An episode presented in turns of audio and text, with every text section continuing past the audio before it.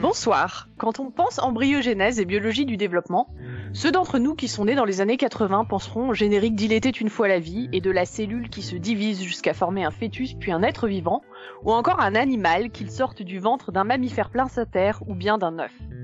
En fait, peu d'entre vous penseront aux plantes, qui pourtant elles aussi se développent à partir d'une cellule unique qui se divise pour donner un embryon puis un organisme adulte. Outre le fait qu'on a peut-être là encore un bel exemple de cécité botanique, étudier le développement des plantes est pourtant un sujet fascinant et riche d'enseignements, à la fois d'un point de vue fondamental mais aussi appliqué. Pour explorer ce terrain, nous accueillons ce soir Nathanaël Prunet, chercheur en biologie du développement des plantes et directeur d'un centre de microscopie à UCLA à Los Angeles. Il va nous parler du développement de la fleur, mais aussi des techniques utilisées pour mener à bien ses études, des belles images qui en découlent, de microscopie et de sci art. Nous sommes le mercredi 3 mars de l'an 2021. Bienvenue dans Podcast Science.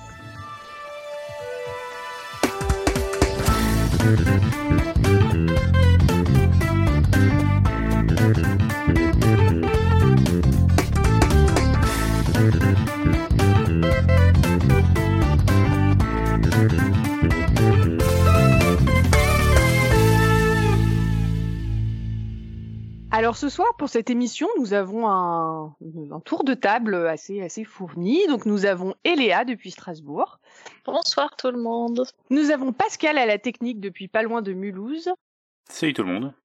Nous avons Cléora depuis Perduville. Bonsoir à tous. Nous avons Nathanaël, notre invité depuis West Hollywood à Los Angeles. Bonsoir. Et moi-même, Alexa, aussi depuis Los Angeles, mais depuis Westwood, une autre partie de Los Angeles donc. Et euh, bah, pour commencer cette émission, euh, je suis ravie d'accueillir Nathanaël Prunet, euh, qui est adjunct assistante professeur et corps microscopie directeur à UCLA. Donc tu, tu, vas nous expliquer tout ce que tout ce que ça veut dire pour nous parler de développement des plantes, des fleurs et qui va aussi nous montrer de belles images d'art et de microscopie, puisque ce sont aussi tes, tes spécialités. plutôt que de me lancer dans une longue présentation, parce que en fait on se connaît aussi depuis depuis longtemps, encore une fois depuis euh, l'ENS de Lyon, comme beaucoup de gens qui sont passés par ici maintenant. Euh, je vais te laisser te présenter toi-même. Alors, est-ce que tu peux euh, d'abord brièvement nous parler de ton parcours et des emplois qui t'ont amené à ce poste de, professeur ici à UCLA, ce qui est donc l'équivalent, on va dire, un peu de maître de conférence en France et de directeur de centre de microscopie? Oui, alors moi aussi, effectivement, j'ai fait mes études à Normal Sup à Lyon. j'ai fait mon mon undergrad, enfin ma, ma licence et ma maîtrise, puisque ça s'appelait encore comme ça à ce moment-là, euh, euh, là-bas, euh, en biologie moléculaire et cellulaire. Et puis après un, un stage de maîtrise où j'ai passé deux mois au laboratoire de reproduction et développement des plantes, qui est aussi situé euh, à l'ENS, j'ai euh, vraiment, je suis rentré dans dans ce développement des plantes. j'ai passé ce stage à étudier la, la fécondation chez, chez, les plantes et à filmer cette fécondation en utilisant euh, des microscopes. Et euh, par la suite, j'ai décidé de faire ma thèse aussi à l'ENS dans ce même euh, dans ce même institut où j'ai étudié euh, le développement des, des, fleurs. Et puis après ma thèse, j'ai décidé de faire un postdoc, donc de partir à, à l'étranger pour ça. Et j'ai passé quelques années d'abord à Dartmouth College dans le New Hampshire, juste au sud du, du Québec, dans le nord-est des États-Unis. Et euh, après quelques années là-bas, j'ai continué ma recherche à, à Caltech, euh, à Los Angeles. Et puis, depuis deux ans, je suis maintenant euh, adjunct assistant professor à UCLA et je suis aussi le directeur d'un centre de microscopie avec des utilisateurs dans tous les champs de la biologie. Voilà, donc tu es passé finalement des, des, plantes, donc avec un parcours classique, euh, thèse, postdoc, comme beaucoup de chercheurs, et puis après euh, devenir professeur, donc ce qui veut dire que tu enseignes euh, beaucoup et tu enseignes la microscopie d'ailleurs à UCLA, et bah, maintenant tu fais des plantes, mais aussi d'autres choses. Quelque chose que j'aurais probablement dû dire, c'est que en fait à la fin de mon postdoc, j'ai réalisé qu'en fait la microscopie que j'ai utilisée énormément pendant tout mon postdoc, c'était quelque chose qui m'intéressait encore plus que que ma propre recherche, même si j'aime beaucoup la, recherche que je faisais. Mais en fait, j'ai décidé que j'avais envie de prendre un, un, peu un tournant et au lieu de, de continuer d'essayer de monter mon propre labo de développement des plantes, euh, j'ai voulu faire de la microscopie. Et donc j'ai pris des, des cours avancés de microscopie à Cold Spring Harbor et au Marine Biological Laboratory à Woods Hole pour me préparer à cette transition. Et c'est comme ça que je suis devenu euh, directeur d'un centre de microscopie euh, qui sert encore une fois à tous les départements de, de UCLA. Ouais, voilà. Et, du coup, c'est vrai que c'est très intéressant parce que c'est un profil finalement qui est assez peu classique euh, pour un parcours de, de chercheur. Enfin, t'as moins de gens qui font ça. Et effectivement, avoir cette expertise en microscopie, on y reviendra plus tard dans l'interview. Euh, ça permet euh, d'avoir, euh, bah, ça te permet d'avoir de faire ces belles images et de, de, de pouvoir faire un, un travail un peu euh, un peu différent qu'effectivement monter un labo et uniquement avoir un, un laboratoire de recherche. Alors bon, dans cette petite euh, présentation, euh, effectivement, tu nous as parlé donc de ta science d'abord du développement des plantes, de microscopie et, euh, et, et, des belles images. Euh, et donc c'est parfait parce que ça va être euh, globalement le, le, plan de l'interview. Et on va d'abord euh, commencer par parler plutôt du développement des fleurs et donc de la recherche que tu as fait avant d'avoir ce poste. Euh, tu as beaucoup travaillé sur le développement des plantes, donc, et c'est un sujet qu'on a finalement assez peu abordé dans Podcast Science. On a beaucoup parlé des plantes, mais euh, on a finalement assez peu parlé du développement euh, vraiment des, fleurs et de ce genre de choses. Euh, donc tu vas tu vas rentrer dans le détail là-dessus. Alors d'abord. La première question que j'ai, c'est est-ce que tu peux nous expliquer comment on étudie le développement des plantes, notamment quelles plantes on utilise, quelles plantes tu as utilisées toi, si on a aussi un équivalent de la souris chez les plantes, la souris c'est un peu l'animal qu'on utilise pour étudier euh, un peu tous les mammifères et même les vertébrés, euh, quel, euh, quel serait l'équivalent chez les plantes Et finalement, pourquoi est-ce que c'est important de comprendre le développement des plantes? Alors, quand il, s'agit d'étudier les plantes, en fait, pendant longtemps, il y avait beaucoup de modèles différents. Euh, C'était pas très homogène, en fonction de l'intérêt des gens. Ça pouvait être des des espèces horticoles ou des espèces agronomiques. Euh, mais dans les années 80, en fait, euh, il y a un modèle qui s'est imposé en, en biologie euh, des plantes, c'est le modèle d'Arabidopsis thaliana. C'est une euh, petite plante, en fait, c'est une mauvaise herbe euh, de la famille des, des, brassicacées, donc la même famille que le chou, le chou-fleur, la moutarde et, et, tout un tas de plantes qui sont en fait des plantes euh, à utilité agronomique. Et et ça s'est vraiment imposé et c'est devenu le modèle principal pendant, euh, pendant une bonne trentaine d'années. Mais maintenant, on revient à, à, utiliser euh, plus de modèles différents. Euh, mais ça a été un modèle qui a été extrêmement utile pour, pour comprendre un certain nombre de choses, en, beaucoup de choses en fait en, en, biologie des plantes et pas seulement en développement. Et donc, Arabidopsis, c'est la plante que j'ai euh, que j'ai utilisée euh, moi pendant ma, ma, thèse et mon postdoc. Et alors, euh, l'intérêt l'intérêt d'Arabidopsis, en fait, c'est, euh, il était multiple. Euh, D'abord, elle avait, c'est une plante qui a un petit génome avec seulement cinq paires de chromosomes. Ça a été le premier génome qui a été euh, séquencé chez les plantes. Et le fait d'avoir un petit génome a rendu cette tâche euh, plus facile. Et un autre euh, atout majeur vient du fait que cette plante, en fait, elle est, elle est toute petite. Ce qui veut dire qu'on peut en faire pousser plein dans un espace limité. Et, euh, et en plus de ça, elle a un cycle de développement qui est rapide, c'est-à-dire que si on les pousse un peu entre le moment où on sème les graines et, le moment où on récolte les graines de, la génération suivante, ça peut prendre euh, aussi peu que six semaines. Et euh, donc cet avantage de cette petite taille et de cycle de développement rapide, c'est quelque chose qui est très utile pour la génétique, parce que on utilise beaucoup la génétique pour, comprendre beaucoup de phénomènes en biologie. Et euh, quand on fait de la génétique, en fait, on fait des croisements, on a besoin de regarder la première génération après le croisement, la deuxième génération, etc. Et pour faire ça de manière efficace, euh, ça aide vraiment d'avoir un organisme euh, qui se développe rapidement, pour pas perdre de temps à juste attendre la que la génération suivante soit générée. Et on a aussi besoin de beaucoup de plantes. Donc on peut mettre en fait euh, des centaines et des centaines de plantes, euh, voire des milliers de plantes dans une petite chambre de et on peut faire ça de manière de manière assez efficace. Alors l'autre question, c'était euh, l'intérêt de, de, de, comprendre le développement des plantes. Euh, là encore une fois, les, les plantes sont souvent euh, un peu euh, ignorées et en même temps, 80% euh, de notre alimentation vient directement des plantes. La grande majorité sont des les fruits et les graines qui sont des produits des fleurs. Mhm. Et puis, on considère même les produits animaux. En fait, c'est les animaux que, que l'on consomme sont nourris avec des plantes. Donc, toute notre alimentation vient directement ou indirectement des plantes. Et, euh, et comprendre en fait comment ces plantes se développent et euh, comment les fleurs se forment, c'est quelque chose qui a potentiellement énormément d'applications en termes euh, de sécurité alimentaire, d'agronomie, etc. Donc effectivement, c'est c'est vraiment quelque chose euh, quelque chose de majeur et je pense que c'est c'est c'est un aspect euh, que tu expliques bien et qui est pas forcément euh, que les gens forcément ne réalisent pas forcément trop justement la la place des plantes finalement au cœur de au cœur de beaucoup de choses et à la base de, de beaucoup de choses. Tu as dit quelque chose qui t'a parlé du fait que Arabidopsis c'était vraiment une espèce modèle et tu nous as vraiment bien expliqué euh, pourquoi parce que c'est un cycle rapide parce qu'on peut la cultiver facilement. Du coup, je me demandais euh, en tant que euh, chercheur qui travaille sur les plantes, tu as parlé de chambres de culture, de de graines, etc. C'est quoi en fait la semaine type de quelqu'un qui travaille sur le développement d'Arabidopsis? Est-ce que vous avez des serres? Donc des graines. Euh, est-ce que tu pourrais nous, aider à nous représenter un peu le quotidien euh, d'un chercheur en biologie du développement Est-ce que tu as une espèce de petit voilà de serre potager où tu récoltes tes graines et après tu les plantes Comment est-ce que ça se passe? Alors oui, on, utilise euh, des serres ou des, chambres de culture.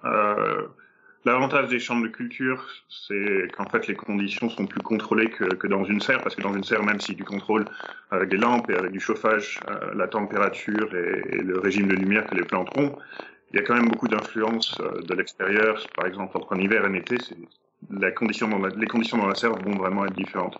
Alors qu'en chambre de culture, on peut avoir des choses, des conditions qui sont extrêmement stables, et ça permet de ne pas avoir euh, de problèmes d'environnement et de variations environnementales qui affectent le développement des plantes qu'on étudie.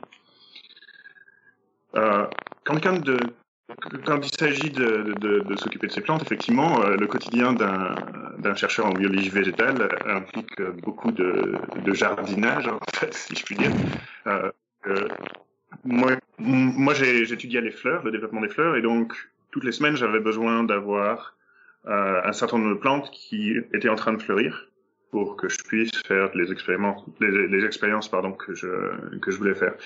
Et donc pour ça, il faut s'assurer qu'on ait un, un, un, stock de plantes euh, toujours à tous les stages de développement.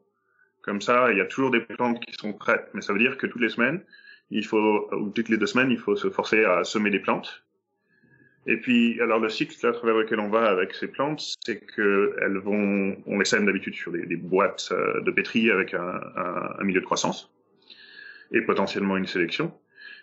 Ensuite, après à peu près deux semaines, euh, quand les, les, plantules, après la germination, quand les plantules ont à peu près deux trois feuilles, on les transplante dans des pots avec euh, avec du terreau.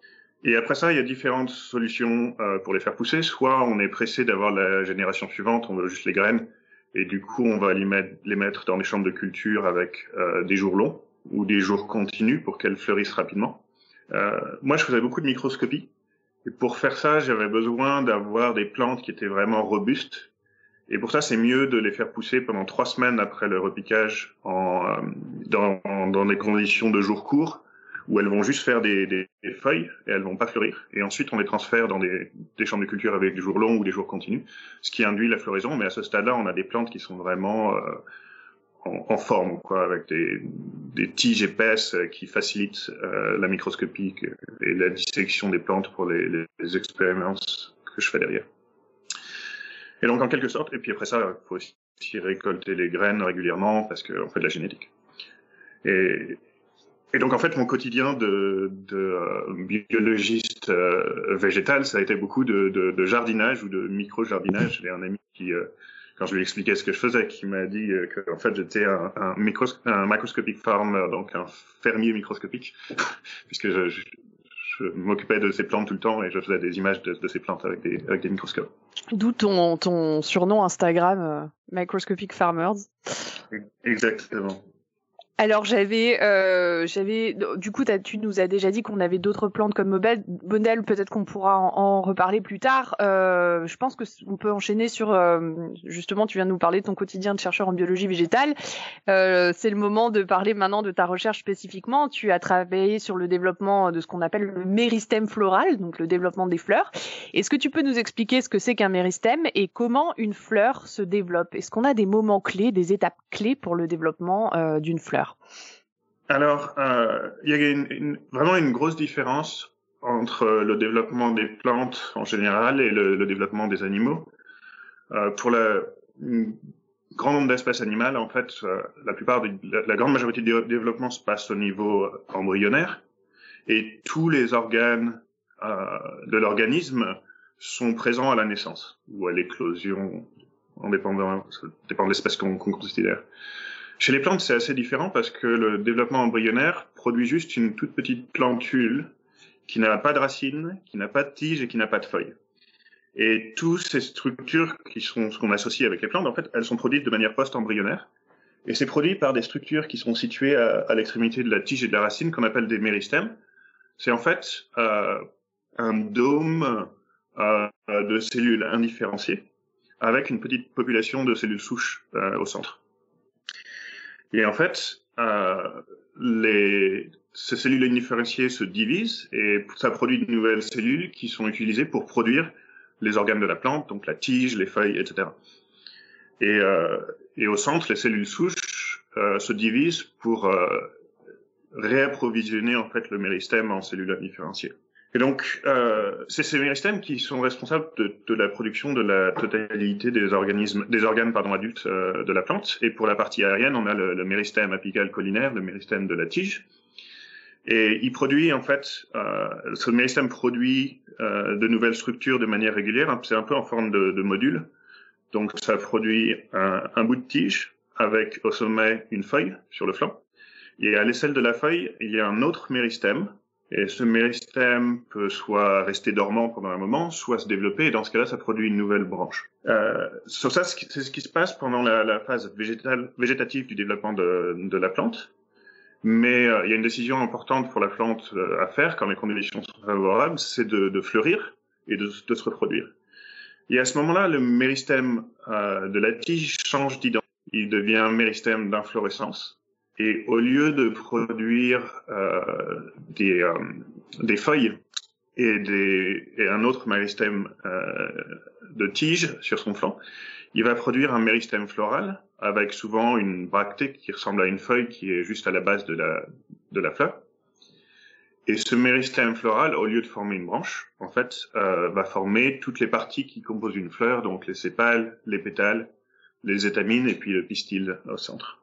Et euh, du coup, quand tu dis que le, on a la transition, du coup, si pour pour euh, pour résumer ce que tu as dit, en fait, une fois que la plante décide de faire une fleur, ce méristème ne fera plus jamais de tige. Alors, le méristème au bout de la tige continue à produire de la tige, mais sur les flancs, au lieu de produire des méristèmes identiques à lui-même, il produit ces méristèmes floraux qui forment des fleurs. D'accord. Et qui est donc euh, voilà le moment où les fleurs euh, se forment. Un, autre truc sur le donc ces méristèmes floraux et, leur différence avec le méristème euh, de la tige. En fait, euh, c'est d'abord effectivement le méristème de la tige produit des, feuilles et de la tige. Le méristème floral produit les, les organes floraux, donc sépales, pétales, étamines et pistils.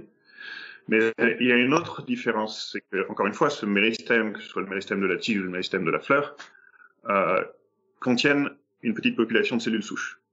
Et la grosse différence, c'est que le méristème de la tige, en fait, ces cellules souches sont maintenues toute la durée de la vie de la plante, et donc on a une croissance continue euh, tout le long de la vie de la plante.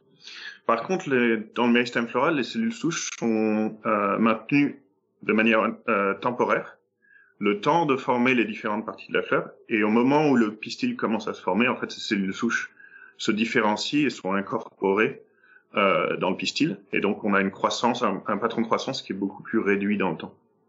Oui, donc c'est très intéressant parce que d'un côté, on a quelque chose qui peut croître, entre guillemets, indéfiniment, enfin en théorie, et de l'autre, on a vraiment euh, une action un peu terminale pour faire les fleurs.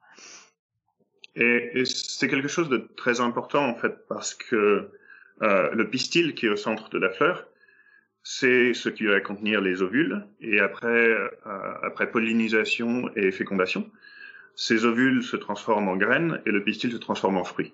Et en fait, si les cellules souches continuent à fonctionner, c'est quelque chose que j'ai étudié euh, pendant ma thèse. On a un problème où au lieu d'avoir un, un, fruit qui contient euh, qui contient ces graines, en fait, on a des organes floraux qui continuent à se former au sein du fruit, ce qui généralement affecte le développement des graines de manière négative. Et dans les cas extrêmes, on peut avoir ces, ce phénotype où en fait le, le fruit s'ouvre et on a une tige qui sort de ce fruit avec euh, de nouveaux pétales, de nouvelles étamines et de nouveaux pistils, et qui continuent à pousser pendant un temps indéterminé. Est-ce qu'il y a un problème euh, si on veut faire euh, des fruits et après, euh, j'imagine, des graines? Alors justement, là, tu nous, tu nous, as parlé de différentes étapes du développement de la fleur. Est-ce qu'on obtient des fleurs différentes dans la nature si on s'arrête à l'une ou l'autre de ces étapes? Alors, il y a, effectivement, il y a quelques étapes critiques. Et la première, c'est la décision de la plante de, de, de fleurir. Et donc de changer l'identité de, de ses méristèmes. Et, ce qui veut dire que les méristèmes qui sont formés sur les flancs de la tige vont être des méristèmes fleuraux plutôt que des méristèmes de tige. Et il y a un certain nombre de gènes qui sont importants pour ça et qui répondent euh, aux conditions de l'environnement, particulièrement la température et, et la durée des jours. Et, et, en réponse à ça, ces gènes vont être exprimés et vont transformer ces méristèmes en méristèmes de fleurs plutôt que, que de méristèmes de tige. Et euh, alors, si les, ces gènes qui sont importants pour, euh, pour déterminer l'identité des, des, méristèmes de fleurs euh, sont mutants. En fait, ce qui se passe, c'est qu'on se retrouve avec des plantes qui ne font pas vraiment de fleurs et qui font souvent, qui ont des méristèmes qui ne savent plus trop s'ils sont des méristèmes de fleurs ou s'ils sont des méristèmes de tiges. Et c'est par exemple ce qui arrive avec le, le, le chou-fleur, en fait. Euh, le chou-fleur, c'est la même famille qu'Arabidopsis, c'est assez proche. Et chez Arabidopsis, si on a deux gènes qui sont mutés, un qui s'appelle leafy et l'autre qui s'appelle cauliflower, qui est chou-fleur en anglais, en fait, les Arabidopsis se transforment en un micro chou-fleur qui ressemble vraiment à un chou-fleur juste en nettement plus petit parce que parce que c'est plus petit que que le, le chou-fleur l'espèce chou-fleur. Et c'est dû au fait que en fait euh, ces méristèmes floraux se comportent encore un peu comme des méristèmes de tige et qui continue à brancher indéfiniment. Donc on a sa structure qui croît, qui croît, pour former cette, cette, espèce de gros tas de méristèmes qui savent pas trop s'ils sont des méristèmes de fleurs ou des méristèmes de tiges. C'est la partie qu'on mange chez le chou-fleur. Et euh, d'ailleurs, j'ai une, une collaboration avec le labo de François Parcy à, à Grenoble, qui cherche à comprendre comment ces choux-fleurs se, se, se, forment. Et euh, bon, c'est leur projet, mais je fais, je fais de l'imagerie, euh, de l'imagerie pour eux. On essaie de comprendre comment ça marche en fait. Donc en fait, quand on mange du chou-fleur, on mange des méristèmes. C'est ça.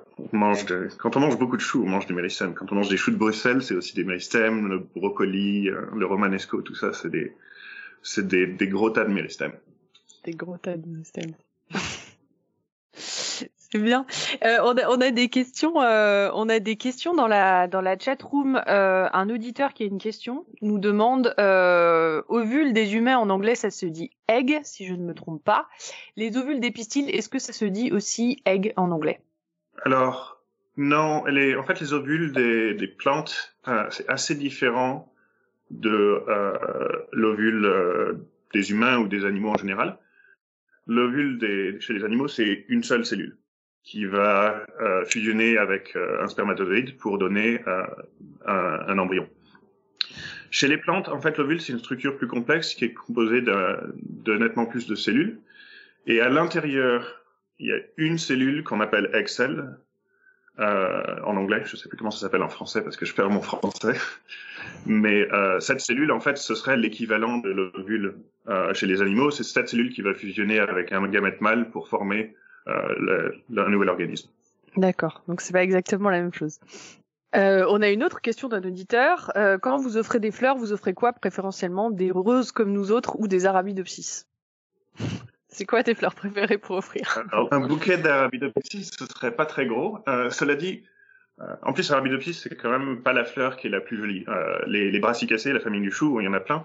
C'est généralement des fleurs euh, simples avec juste quatre pétales, blancs ou jaunes, euh, pas forcément très colorés. Cela dit, il y a beaucoup de mutants euh, dans des gènes qui sont importants pour la formation de la fleur, qui vont affecter ce à quoi ces fleurs ressemblent. Et notamment, il y a un, gène qui est important pour la formation des étamines et du pistil, et qui est aussi important pour arrêter les divisions de cellules souches dans la fleur, qui s'appelle agamus. Et quand ce, dans ce mutant agamus, au lieu d'avoir au centre de la fleur des étamines et des pistils, ce qui se passe, c'est que les étamines se transforment en pétales, et au lieu d'un pistil, il y a une nouvelle fleur qui se forme dans la fleur, ce qui forme au final une fleur qui est pleine, qui, fait des, des, centaines et des centaines de pétales au lieu de juste quatre. Et du coup, c'est ces fleurs doubles qui sont, quoique petites, elles sont tout à fait jolies à regarder. Et d'ailleurs, ce dont on se rend compte, c'est qu'on a sélectionné, en fait, en horticulture pendant des siècles, des fleurs ornementales avec plus de pétales. La plupart des, des roses qu'on regarde, les, les roses qu'on fait pousser, ont souvent énormément de pétales, alors que les roses sauvages ont seulement cinq pétales. Et ce dont on se rend compte, c'est qu'en fait, ce gène agamus, son expression est modifiée dans les dans les variétés de roses à, à fleurs euh, doubles qu'on a sélectionnées avec le temps. Donc, en étudiant ces petites Arabidopsis, on comprend un peu comment ces fleurs ornementales qu'on a choisies euh, se sont se sont développées et comment on les a sélectionnées. Donc on a vraiment en fait sélectionné des mutants naturels euh, des gènes du développement de la fleur. Et euh, personnellement, je préfère les listes. Et si je peux me permettre une question pardon, hein.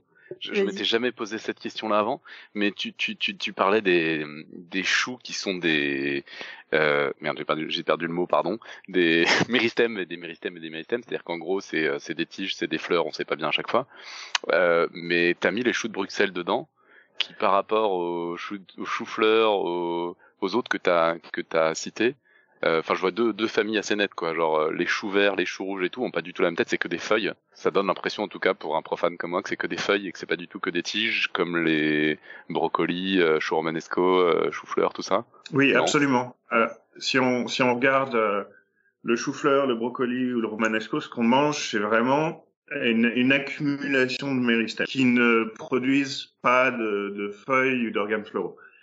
Euh, par contre, si on regarde euh, un chou de Bruxelles, en fait, ce qu'on mange, c'est un, un, méristème euh, qu'on appelle un méristème axillaire, donc ceux qui se forment sur le, le côté de la tige. Et mais en fait, c'est un méristème qui s'est pas encore euh, allongé, donc il n'y a pas vraiment de tige, mais il y a plein plein de feuilles. Les feuilles à l'extérieur sont les feuilles un peu plus âgées, puis jusqu'au centre, si on fait une, si on coupe un chou de Bruxelles en deux, ce qu'on fait souvent quand on les fait cuire pour les faire sauter, en fait, on fait une coupe et on voit toutes les fleurs, euh, tout, pardon, toutes les feuilles de plus en plus jeunes jusqu'au centre. Et au centre, on a coupé en plein milieu du méristème, en fait. Mais c'est un méristème de tige et pas un méristème de fleurs. Et du coup, ce qui est super intéressant dans ce que tu dis, là, je trouve, c'est qu'on voit vraiment euh, à quel point, euh, en jouant finement sur euh, les différentes étapes du développement, on peut avoir vraiment des, phénotypes, enfin des, des visuellement, en fait, un résultat vraiment très différent euh, en fonction de là où on s'arrête. Et ce qui je trouve est, est très intéressant euh, pour le pour comprendre le développement en général et aussi ça montre d'un point de vue évolutif que finalement l'évolution peut, peut sélectionner de s'arrêter à différentes étapes pour avoir euh, différents euh, différentes plantes à la fin quoi, différents phénotypes. Euh, S'il n'y a pas d'autres questions, euh, je pense qu'on peut justement euh, continuer sur ton travail de thèse spécifiquement. Tu as travaillé notamment sur, et de postdoc aussi, tu as travaillé sur deux gènes justement qui contrôlent le développement, ces mécanismes de développement de, la fleur. Apétala 3, donc apétala, pétale, on, on, on, peut voir un peu le lien. et aussi, tu as travaillé sur Superman. Alors ça m'intrigue un peu plus ce nom de Superman pour pour le développement des, fleurs. Est-ce que tu peux nous expliquer pourquoi tu t'es intéressé à ces gènes-là et euh, quels sont leurs euh, rôles dans euh, le développement de la fleur? Alors, quand on considère le développement de la fleur, en fait, il y a trois groupes de gènes qui sont importants pour déterminer l'identité des différents organes floraux. Donc, si on regarde une fleur, entre, euh, on a quatre types d'organes qui sont positionnés sur euh, sur des, des, anneaux en fait qu'on appelle verticiles. Il y a les pétales, pardon, les sépales euh, à la périphérie qui sont les organes verts qui couvrent la fleur avant qu'elle s'ouvre. Ensuite les pétales, puis les étamines qui sont les organes mâles qui forment le pollen. Et puis au centre, on a le pistil qui contient des ovules et qui se transforme en fruits après après fécondation. Et en fait, euh, L'identité de ces quatre types d'organes est déterminée par trois groupes de gènes qu'on appelle euh, les gènes de classe A, B et C, Et en fait, les gènes de classe A sont importants pour la formation des sépales et des pétales, les gènes de classe B pour la formation des pétales et des étamines, et puis les gènes de classe C pour la formation des étamines et des carpelles. Et en fait, ce qui se passe, c'est que dans les sépales, on a juste les gènes de classe A, et c'est ce qui forme les sépales. Dans les pétales, on a les gènes de classe A et les gènes de classe B ensemble. Dans les étamines, on a les gènes de classe B et les gènes de classe C ensemble. Et puis dans le pistil, on a uniquement les gènes de classe C. Et donc, quand on mute certains de ces gènes, tout d'un coup, on a des transformations de, de certains organes en, un autre type d'organe, euh, parce qu'on n'a plus les gènes qu'il faut pour, euh, pour déterminer la bonne identité. Et euh, notamment, j'ai beaucoup étudié APTALA3 parce que c'est un gène qui est important pour la formation, euh, c'est un gène de classe B, donc important pour la formation des pétales et des étamines. Et euh, quelque chose qui m'a intéressé particulièrement dans mon postdoc, c'est comment, en fait, on établit les frontières entre ces différentes parties de la fleur. C'est-à-dire qu'on a ces gènes qui doivent être exprimés de manière très précise dans deux verticiles euh, adjacents. Et comment, en fait, l'expression de ces gènes est maintenue dans, ces régions où elle doit être maintenue. Et je me suis particulièrement intéressé à la frontière entre les étamines, donc la partie mâle de la fleur, et le pistil, la partie femelle. Et il y a un gène qui semblait, qui a été identifié il y a, il y a presque 30 ans maintenant, euh, qui s'appelle Superman. Et alors, ce qui se passe dans la, pour ce gène Superman en fait.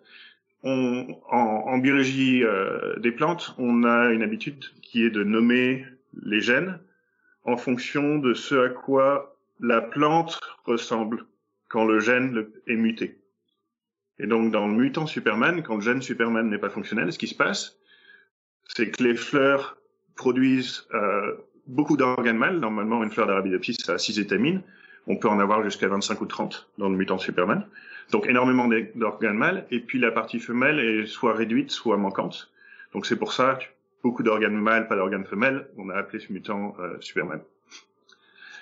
Et en fait, pendant ma thèse, je m'intéressais, je m'intéressais à l'arrêt des cellules souches dans la fleur. Et ce gène Superman était toujours un petit peu à la limite de ce que je faisais. Parce qu'en fait, euh, dans mutant Superman, on fait au final nettement plus d'organes floraux que chez les plantes sauvages, chez les plantes normales. Et j'ai toujours pensé que c'était lié à un problème de cellules souches. Et en fait, il y a eu deux modèles pour expliquer ce qui se passait chez ce mutant. Pourquoi on a beaucoup plus d'étamines et pourquoi on a moins de, de, de carpelles, de pistils. Et en fait, la première hypothèse, c'était que les gènes de classe B, comme APTALA3, qui normalement sont exprimés dans les étamines, mais pas au centre de la fleur où le pistil se forme, devenaient exprimés au centre de la fleur, ce qui fait qu'au lieu de faire des, un pistil, on faisait des étamines. Mais le fait qu'on ait beaucoup plus d'organes au final que dans une fleur normale suggérait pour moi que aussi, ça voulait dire que les cellules souches florales étaient maintenues plus longtemps que dans une fleur normale.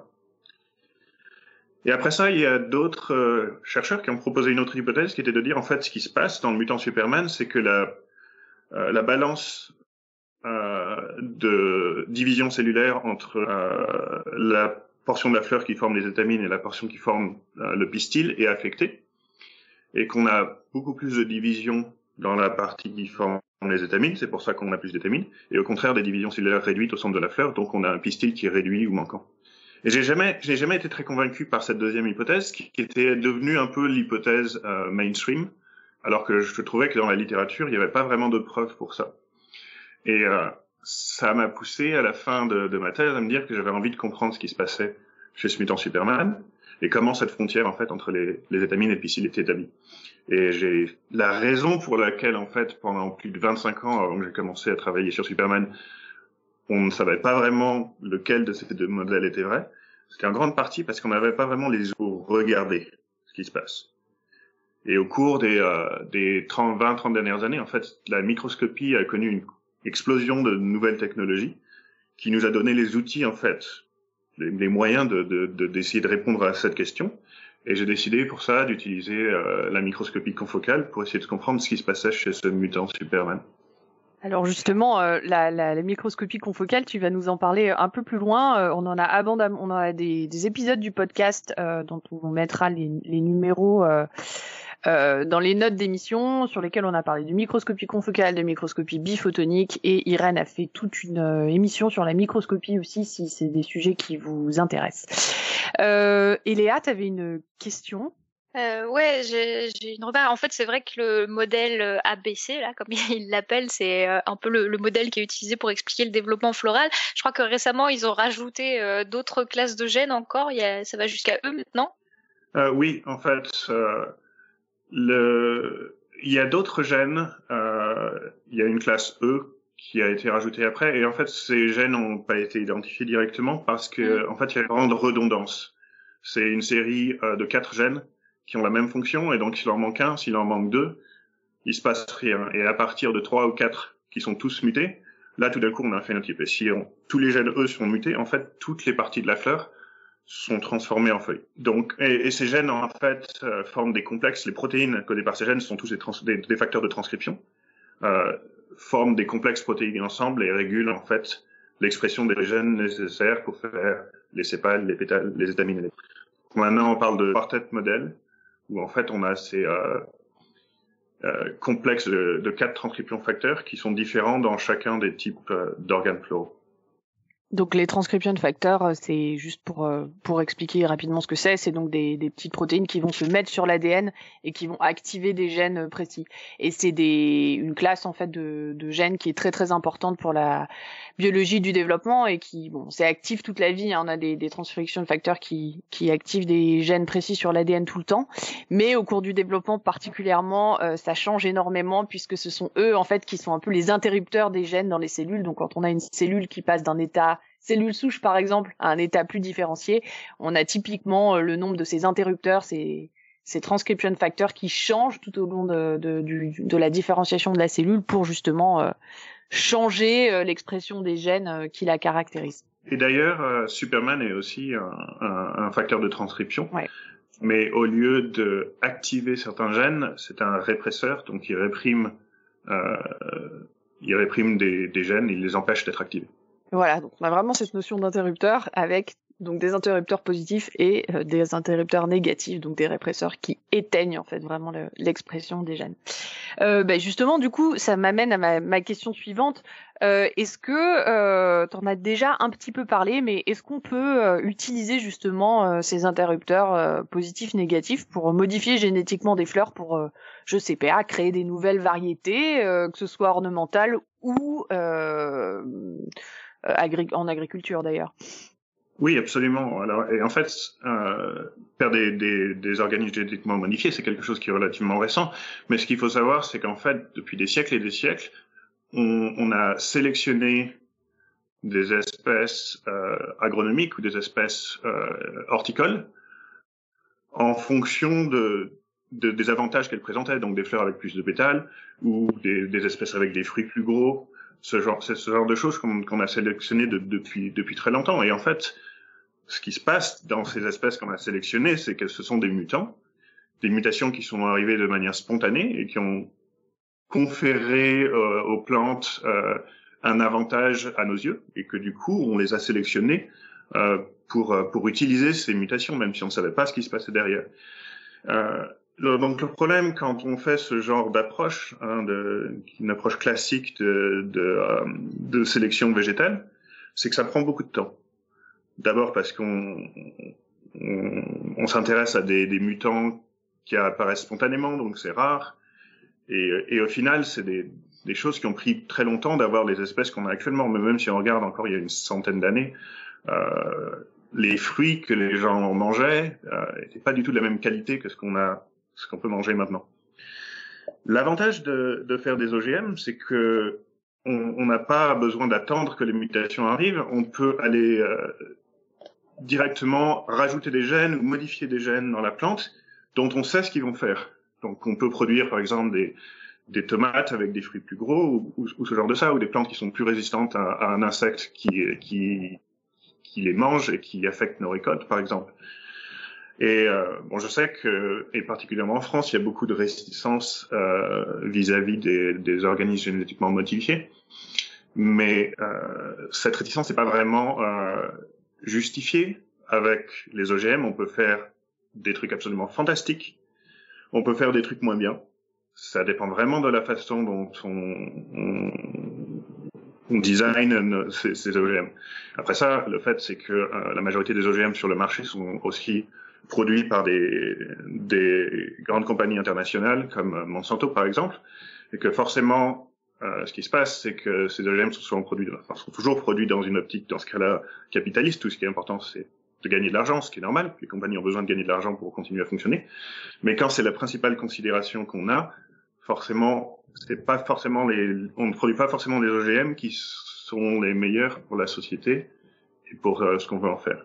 Mais il y a aussi euh, des gens qui produisent des OGM qui sont précisément faits euh, pour bénéficier à la société. Par exemple, je pense au, au riz doré qui contient des, des carotènes, ce sont des pigments jaunes, orange, qui sont normalement pas dans le riz et, et dont beaucoup de populations euh, dans un certain nombre de pays manquent de ces carotènes, c'est important. C'est, parce que la vitamine A, c'est important pour la vision notamment.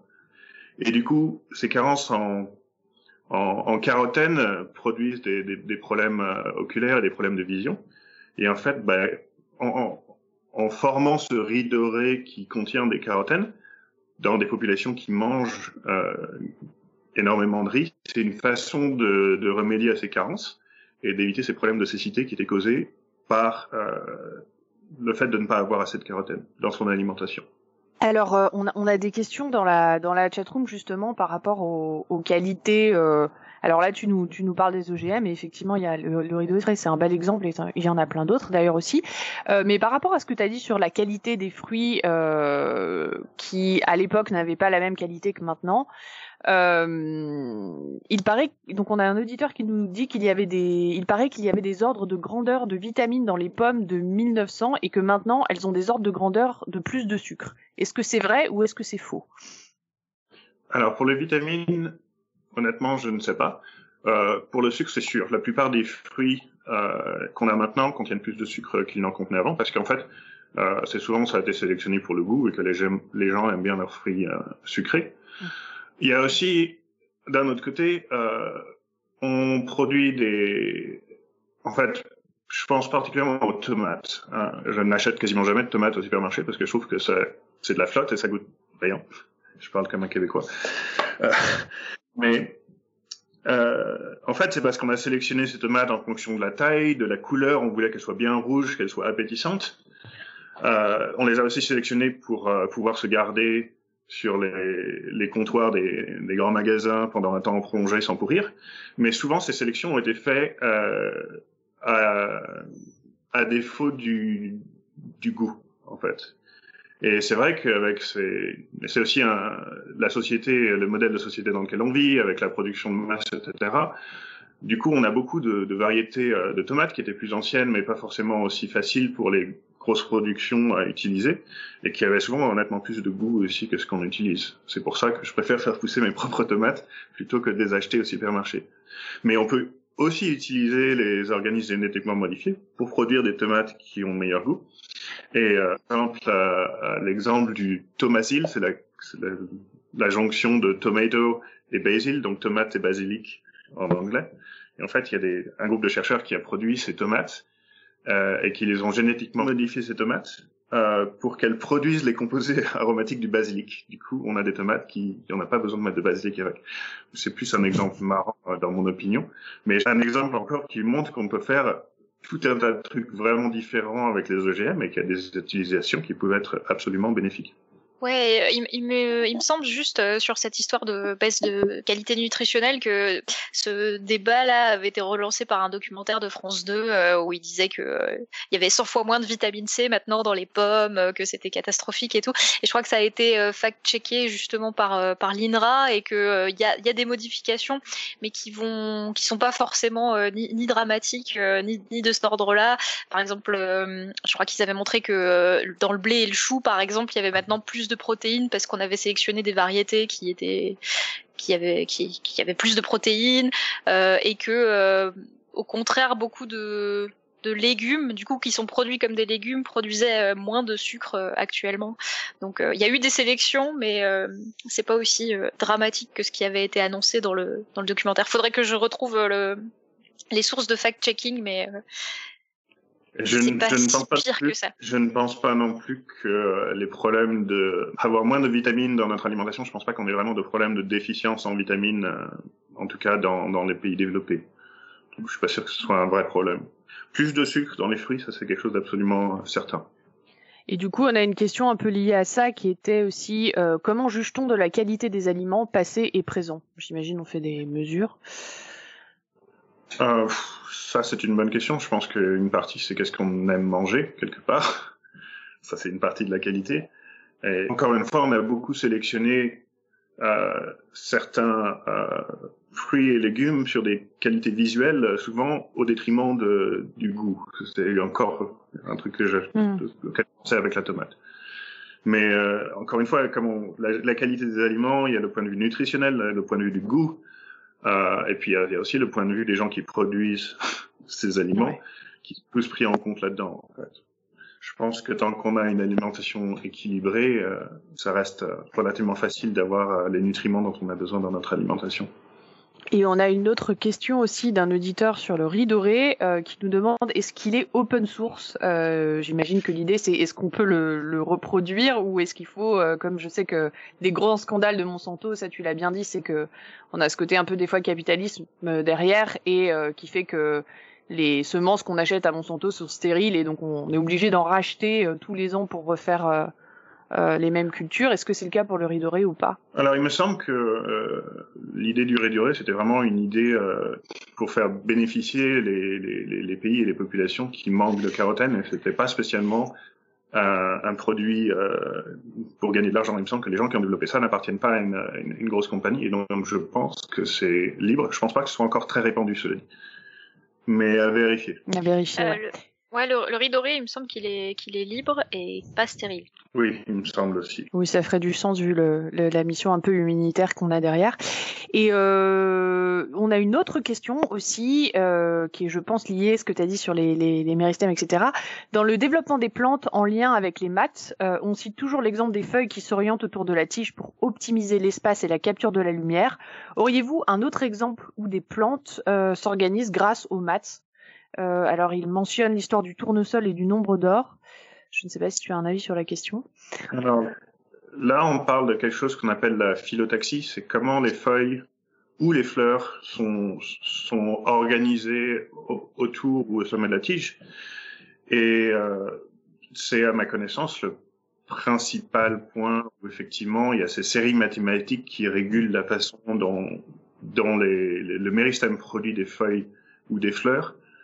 Euh, je ne sais pas si j'ai d'autres exemples qui me viennent euh, à l'esprit comme ça. Après ça, s'organiser euh, en utilisant les maths, au final, euh, on peut approcher beaucoup de problèmes de biologie d'un point de vue quantitatif en utilisant des maths et en faisant de la modélisation. Et c'est quelque chose qui est qui est utilisé notamment pour le développement des tiges et des fleurs, euh, en essayant de comprendre, d'appliquer un certain nombre de règles qu'on qu'on dé- qu'on détermine à partir d'expériences biologiques et d'essayer de former un modèle en, en implémentant ces règles dans le modèle pour voir si ça reproduit la croissance des tiges et des fleurs euh, de la même façon que qu'on l'observe euh, dans la nature en fait.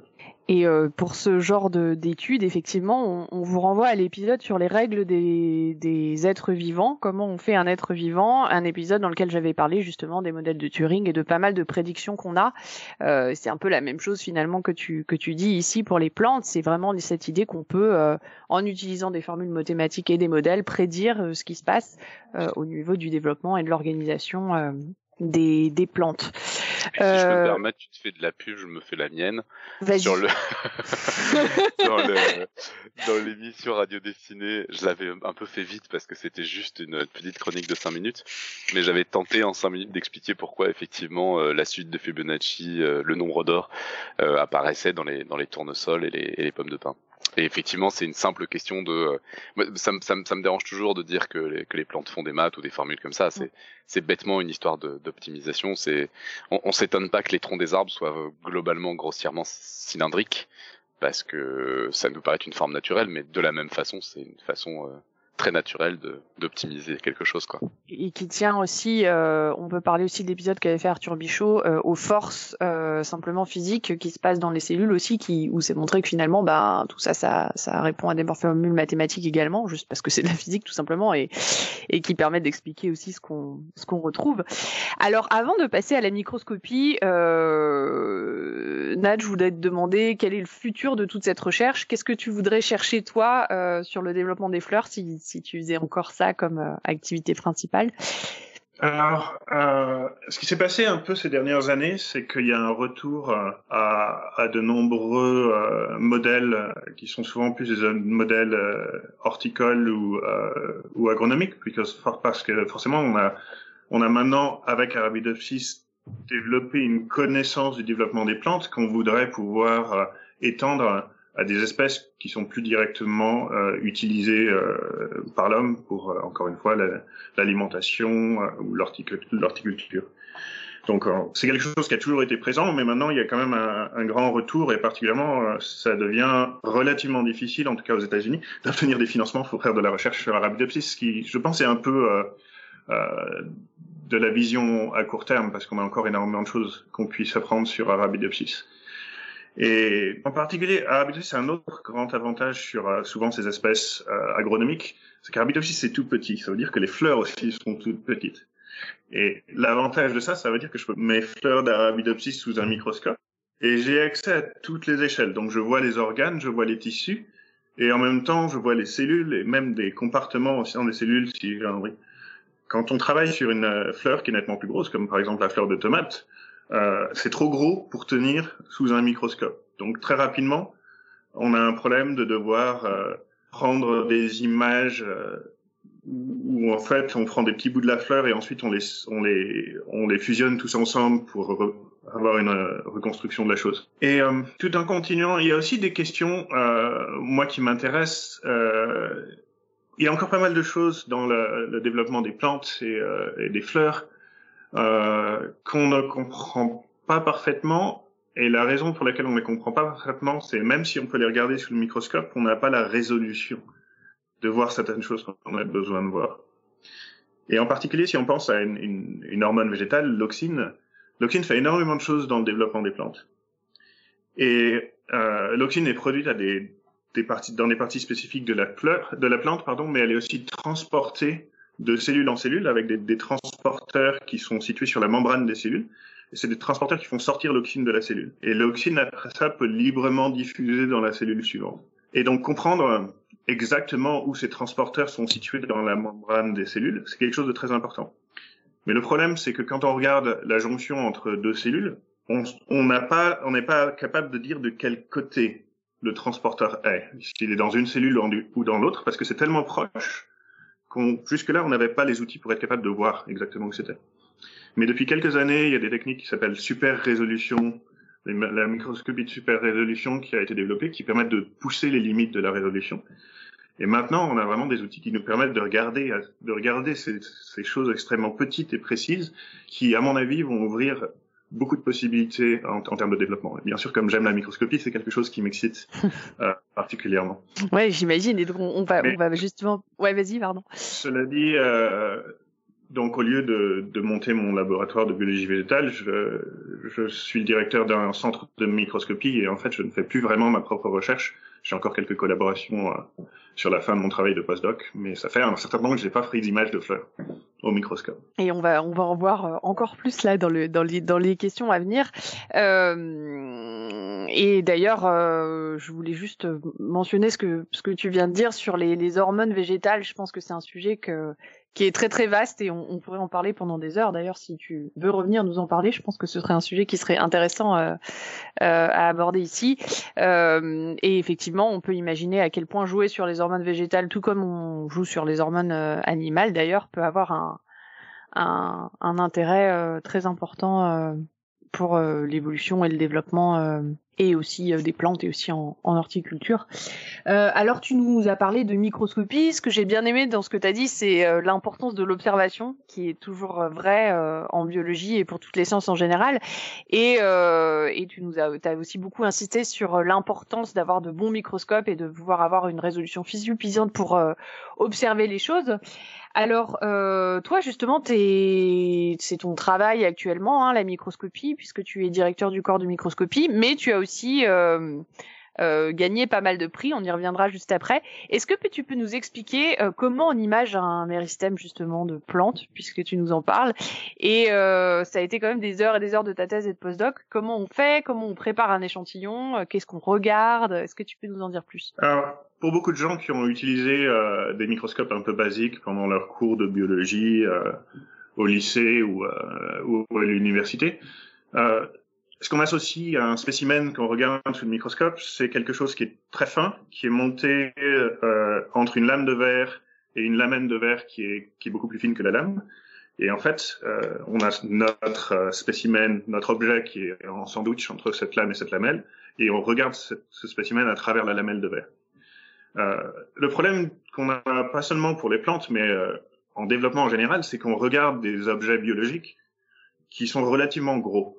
Euh, donc si on prend un bouton floral, ça tient pas bien entre une lame et, et une lamelle. Si on le met là-dedans, on va l'écraser. Et la façon dont je regardais en fait ces, ces, boutons floraux qui se développent, je regardais très tôt les premiers stades de développement quand ils commencent à se former sur les flancs de la tige. Et pour ça, ce que je faisais, c'est je disséquais le bout de la tige. Donc avec des euh, avec des forceps très fins, je retirais les fleurs euh, âgées ou les fruits qui étaient le long de la tige pour ne garder que ces très jeunes euh, méristèmes floraux sur les côtés du méristème de la tige. Et, et c'est quelque chose qu'on a besoin de faire hein, sous un stéréomicroscope, un microscope avec deux oculaires qui nous donne une vision 2D de ce qu'on 3D pardon de, de ce qu'on fait euh, parce qu'on voit pas assez à, à la nu. Et puis c'est aussi euh, quelque chose qui était, euh, qui, il faut avoir des, des motor skills qui sont très précis.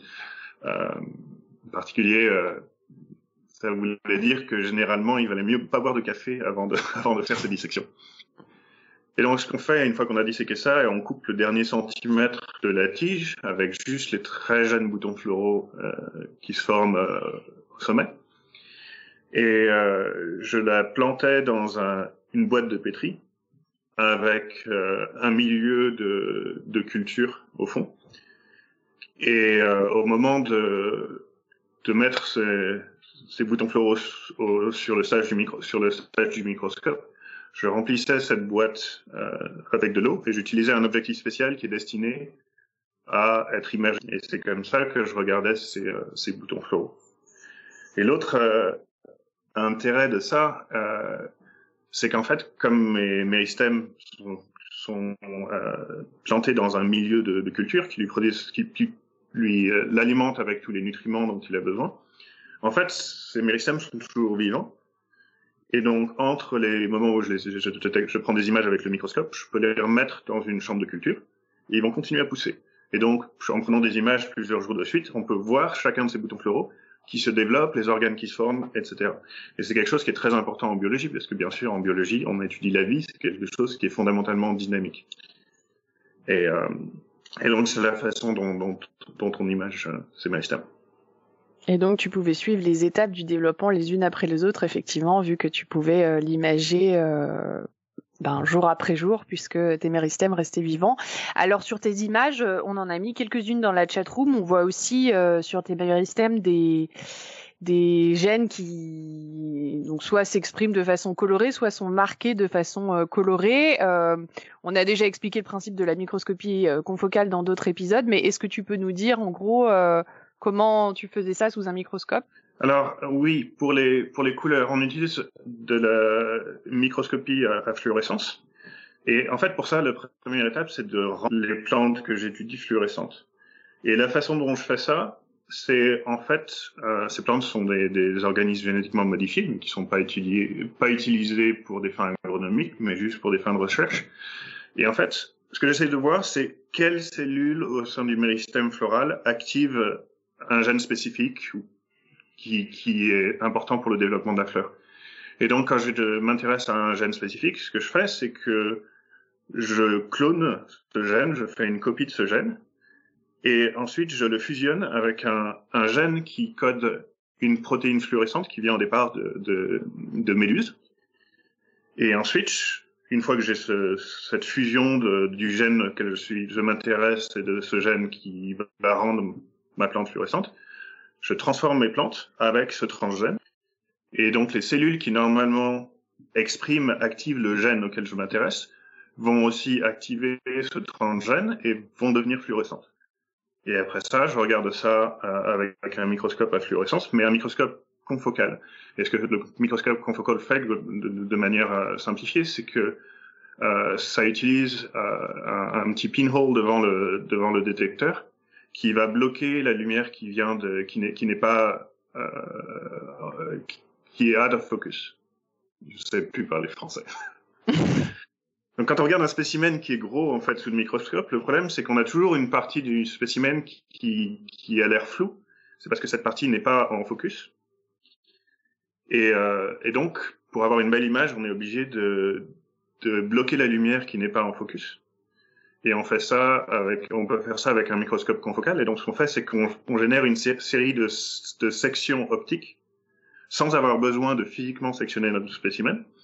Et ensuite, on peut euh, empiler toutes ces sections optiques pour avoir une reconstruction 3D de notre spécimen. Et donc c'est ça les belles images en 3D que tu montres en fait, c'est une reconstitution de plein de plans optiques nets qui permettent d'avoir euh, ce méristème en 3D et tes très belles images que tu euh, obtiens. Absolument. Et on peut vraiment visionner ces spécimens en 3D et notamment maintenant il y a quelques compagnies de microscopie qui, euh, qui ont développé ça en, en, virtual reality, en réalité virtuelle. Donc on peut mettre ces grosses lunettes et, euh, et se balader dans son dans son dans cette donnée en 3D de méristème fluoro si on veut faire un peu chérie j'ai rétréci le méristème et puis chérie j'ai rétréci les gosses et se balader dans un dans un méristème en fait. Euh, et du coup on a une question d'un auditeur qui nous dit euh, qui nous demande un peu à quoi correspondent les couleurs sur tes images donc ça on va on va peut-être pas rentrer dans les détails euh, tout de suite on pourra le mettre sur le, les notes d'émission mais euh, une autre question c'est jusqu'à combien de couleurs on peut faire euh, pour une image? Tu peux regarder combien de gènes en même temps en gros? Alors, euh, je vais très, très rapidement répondre à la première question. En fait, les couleurs, euh, ce qu'on voit, c'est des cellules qui activent euh, des gènes spécifiques et c'est ce qui ressemble à des, à des petites billes. En fait, c'est les noyaux des cellules qui, qui expriment ces gènes. Donc ça, c'est une des choses qu'on voit et on peut, si je regarde différents gènes dans la même plante, en fait, je vais utiliser des, des, des protéines avec euh, des couleurs de fluorescence différentes il y a aussi autre chose qu'on voit, ce qui est souvent rouge ou blanc dans mes images. C'est en fait c'est les parois des cellules végétales que j'ai colorées juste avec un, colorant fluorescent.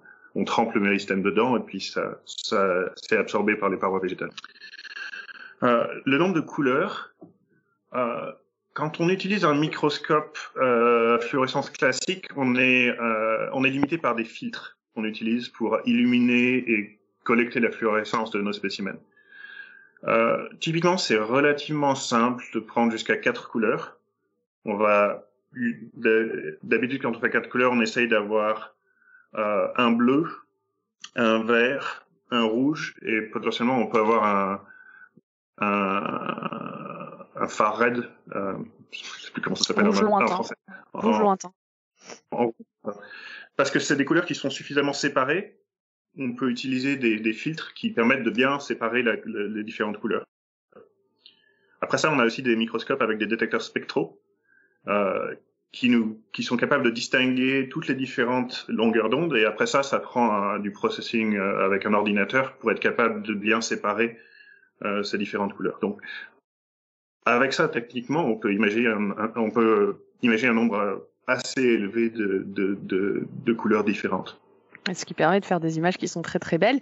Euh, du coup, on a pour juste comparer à de la de la microscopie ultra classique, là évidemment on comprend que c'est très compliqué, il y a beaucoup de processing, il y a des lasers, c'est des équipements qui coûtent très très cher avec des optiques de pointe. Mais on a euh, un auditeur qui nous dit, euh, comme de mon temps, ma fille regarde au collège la mitose dans les racines d'oignon. Depuis le temps. Euh, y a-t-il autre chose qu'on peut regarder d'intéressant avec un microscope de, collégien euh, ou non? Tu nous parlais de colorer les parois. Est-ce que c'est quelque chose qu'on peut faire avec un microscope classique et regarder? Alors, avec un microscope classique, on peut regarder plein de choses différentes. Hein. Le problème avec le microscope classique, c'est qu'on est limité à des échantillons qui sont relativement fins. Sinon, euh, quand on a vraiment des gros échantillons, on n'arrive pas à bien les voir avec un microscope classique parce qu'il y a toute cette lumière qui vient de la partie du spécimen qui n'est pas en focus. Euh, mais on peut toujours faire des sections des choses auxquelles on est intéressé, bien sûr, hein, ou de regarder, regarder des choses fines. Euh, il y a tellement de choses qu'on peut regarder. Aller dans une dans une mare en été et collecter un peu d'eau euh, un peu d'eau brune et mettez ça avec une, une, une goutte d'eau sur une lame avec une lamelle par dessus et vous allez voir plein de de, de micro-organismes là-dedans. partout, il y a des choses qu'on peut observer avec un avec un microscope de base en fait. Ils sont très jolis aussi. On a d'autres questions euh, d'auditeurs aussi. Euh, parmi vos, méthodes de spectroscopie, utilisez-vous la spectroscopie euh, Raman qui a été popularisée par Persévérance? Alors, je, je, ne fais pas de la spectroscopie, je fais de la, je fais de la microscopie. Donc, c'est pas quand même vraiment la même chose. Et ensuite, j'ai entendu parler de la spectroscopie Raman, mais je dois dire que je ne sais pas vraiment comment ça marche. Voilà, donc c'est quand même différent. Et euh, on a une autre question. La microscopie à l'Institut Pasteur-Curie est au top avec une microscopie à deux photons, pince optique. Est-ce qu'il y a euh, concurrence, émulation entre ta microscopie et celle de Paris? Alors tu as aussi un biphoton, je crois. Alors, euh, dans toutes les, les universités qui ont suffisamment de moyens il y a quand même euh, des microscopes assez avancés. Effectivement, alors dans, dans, le centre de microscopie que je dirige, on a trois microscopes euh, confocaux. Euh, j'ai un euh, tout photon, un biphoton, et j'ai un microscope à fluorescence classique. Et j'ai aussi euh, deux systèmes qui sont qui, qui font de la super résolution. Et le but hein, d'un corps de microscopie, c'est bien sûr aussi de de rester au top, euh, de rester au, top de ce qui est euh, disponible. Ça veut dire faire des demandes de financement pour obtenir ces microscopes, mais de continuer à, à obtenir des systèmes qui sont optimaux pour répondre aux besoins de nos utilisateurs.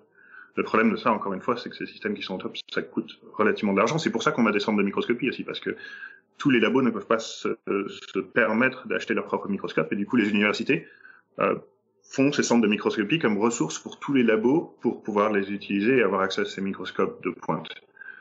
Alors après ça, de la concurrence, euh, pas vraiment. Il y a peut-être des chercheurs à Paris qui font le même type de recherche que certains chercheurs à UCLA. Euh, moi, j'aime plus penser à la recherche comme quelque chose où on peut collaborer plutôt que se tirer dans les pattes, mais ça arrive aussi. Mais en termes de avoir des microscopes, euh, moi, les microscopes que j'ai sont sont destinés à être utilisés par des utilisateurs de UCLS, de Paris, par des utilisateurs de Paris. Euh, après ça, c'est pas vraiment de la concurrence, non. Alors du coup, c'est parfait parce que ça fait une transition euh, avec une, une, question que j'avais pour toi qui est euh, est-ce que tu peux nous parler de ton travail de directeur? Tu dis que tu as plein d'utilisateurs, du coup j'imagine que tu te retrouves à imager plein plein de choses différentes euh, et pas seulement des plantes. Donc qu'est-ce que tu fais? Est-ce que tu es à la disposition de tes utilisateurs pour imager pour eux? Est-ce que tu les aides à imager? Et qu'est-ce que tu images comme différentes, différents organismes? Alors oui, mon travail en tant que directeur d'un centre de microscopie, ça, il y a beaucoup de choses différentes. Euh, la première, c'est de s'assurer que les microscopes que j'ai euh, restent en état de marche, parce que quand on a beaucoup d'utilisateurs et des systèmes qui sont utilisés à longueur de journée, euh, il y a des pannes, il y a des problèmes, il y a des erreurs d'utilisateurs. Et donc, je m'assure que ces systèmes continuent à marcher. Il y a des choses que je peux réparer moi-même, et puis souvent, on a aussi un, un contrat avec le, la marque qui nous a, à, laquelle on a acheté un microscope qui vont venir réparer euh, les problèmes que, que, que l'on a.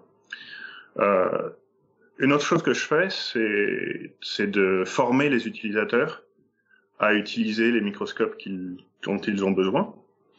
Euh, donc dans ce cas-là, je leur montre comment ça marche, je leur explique bien, je réponds à leurs questions, mais bien sûr, c'est des systèmes qui sont assez complexes.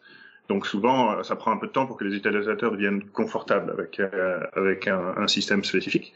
Et donc je fais aussi, je leur donne des avis, je les aide les premières fois qu'ils sont sur le microscope. Euh, parfois, j'ai aussi des, des, des, gens qui voudraient regarder quelque chose avec un microscope, qui ne connaissent rien à la microscopie et qui veulent d'abord voir si ça marche. Donc souvent, ce que je fais dans ce cas-là, c'est que je vais moi-même euh, regarder, faire des images de leurs spécimens avec le microscope pour voir si c'est une option pour eux. Et dans ce cas-là, je peux les former. Et puis, ce que j'essaye de développer, c'est en fait faire de la recherche collaborative avec différents labos qui ont des projets qui impliquent beaucoup de, de microscopie. Et dans ce cas-là, je fais de la microscopie euh, pour eux. Et euh, ça, c'est quelque chose que j'aime beaucoup parce qu'après, en fait, avoir passé euh, des années de mon postdoc à toujours prendre des images de fleurs et rien que des fleurs, je, maintenant, j'ai sous mon microscope des, des, spécimens qui sont vraiment différents. Euh, ça peut être du zébrafiche, euh, ça peut être de la drosophile, ça peut être des vers, des nématodes, simplement des cellules animales.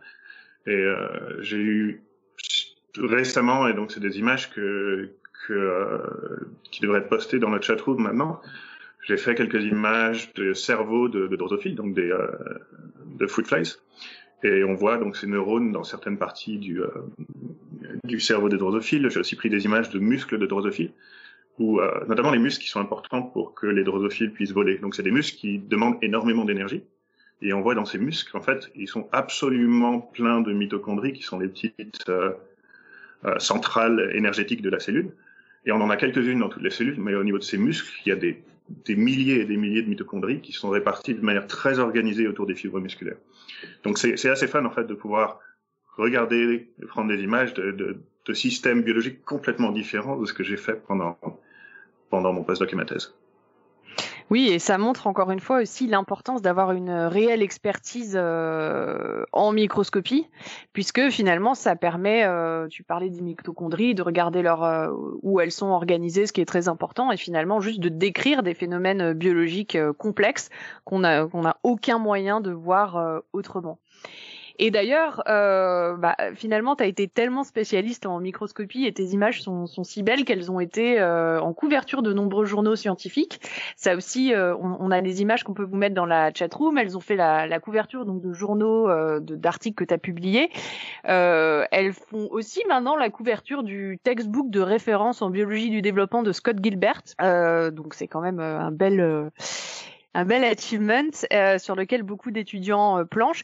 Est-ce que tu peux nous expliquer comment euh, tu t'es retrouvé avec la couverture d'un journal? Comment ça se passe en fait d'un journal scientifique? Pour qu'est-ce qu'on quelle est l'image qu'on choisit pour la couverture? Et comment tu t'es retrouvé sur ce prestigieux livre de biologie du développement? Alors pour les journaux scientifiques en fait ce qui se passe c'est que quand on, on publie un, article dans un journal scientifique, on a l'option, on a la possibilité de soumettre des images pour la couverture. Et euh, ces images peuvent être euh, sélectionnées, souvent sont sélectionnées euh, en fonction de, de, critères esthétiques. On aime bien une belle couverture. Et c'est comme ça que mes images ont été sélectionnées. Après ça aussi, parfois, hein, le, le, journal veut mettre en, en valeur un, un, article spécifique. Et dans ce cas-là, la couverture ne sera pas forcément sélectionnée sur des aspects spécifiques, mais plus sur le fait de, sur la recherche en fait qui est présentée dans cet article. Mais c'est toujours quelque chose d'amusant et d'excitant quand on publie un, un article, euh, de soumettre ces images et encore plus excitant quand finalement les images sont sélectionnées. Donc c'est ce qui m'est arrivé pour un certain nombre de, de journaux. Et euh, après ça aussi, euh, en fait, les images de fleurs que, j'ai prises euh, au cours de mon postdoc en particulier euh, sont assez connues dans le, petit milieu euh, du développement des plantes. Et, et donc, euh, parfois, euh, on reçoit une requête de, qui demande est-ce que tu aurais une image pour la couverture de ce journal ou pour la couverture de, de ce livre? Et en particulier, bah, quand j'ai été contacté par euh, Michael Baresi, qui, qui a fait la douzième édition du, avec Scott Gilbert de Developmental Biology, et qu'il m'a demandé si je, il pouvait utiliser une de mes images pour la couverture. J'étais vraiment, vraiment très fier parce que j'ai bossé sur ce, ce bouquin quand j'étais à l'université et que c'est un bouquin que j'aime beaucoup. Et l'autre chose qui m'a fait plaisir, c'est qu'en fait, les premières éditions de, de ce livre de, de, développement biologique, de ce textbook de développement biologique, euh, étaient, incluaient les plantes, le développement des plantes. Et en fait, il y a eu un certain nombre d'éditions où les plantes avaient été retirées. Et pour la première fois depuis des années, en fait, euh, la deuxième édition, à nouveau, incorpore le développement des plantes. Euh, et les met à l'honneur sur la couverture, ce qui n'est pas rien, puisque c'est vrai que encore une fois, euh, cette, euh, cette notion chère à Léa, dont on va reparler euh, assez vite, le fait d'être aveugle des plantes, la, cécité des plantes, c'est quelque chose qui est qui est malheureusement réel. Et là, finalement, j'imagine que mettre une plante en couverture du, du bouquin de référence de biologie du développement, ça met l'accent sur l'importance d'aller regarder les plantes en plus de l'animal. Euh, on a une question d'un auditeur euh, donc qui dit donc euh, tu as mentionné plusieurs fois que tu étais auteur ou co-auteur et la question que l'auditeur pose c'est est-ce que ça veut dire que tu es co-auteur dans des publics scientifiques et qui fait le parallèle avec la physique où on a parfois des, milliers de co-auteurs? Alors en biologie on a rarement des milliers de co-auteurs mais j'imagine que les papiers que tu as cités là t'étais pas forcément toujours premier auteur tu étais aussi co-auteur c'est bien ça? Euh, oui, alors j'ai un certain nombre de papiers où je suis premier auteur, où vraiment j'ai produit la majorité de la recherche dans, dans, dans l'article. Mais il y a aussi euh, des collaborations où en fait on travaille avec d'autres groupes et en fonction, euh, en fonction de l'importance du travail fourni par rapport aux autres auteurs, c'est ce qui détermine la position, le rang dans les auteurs.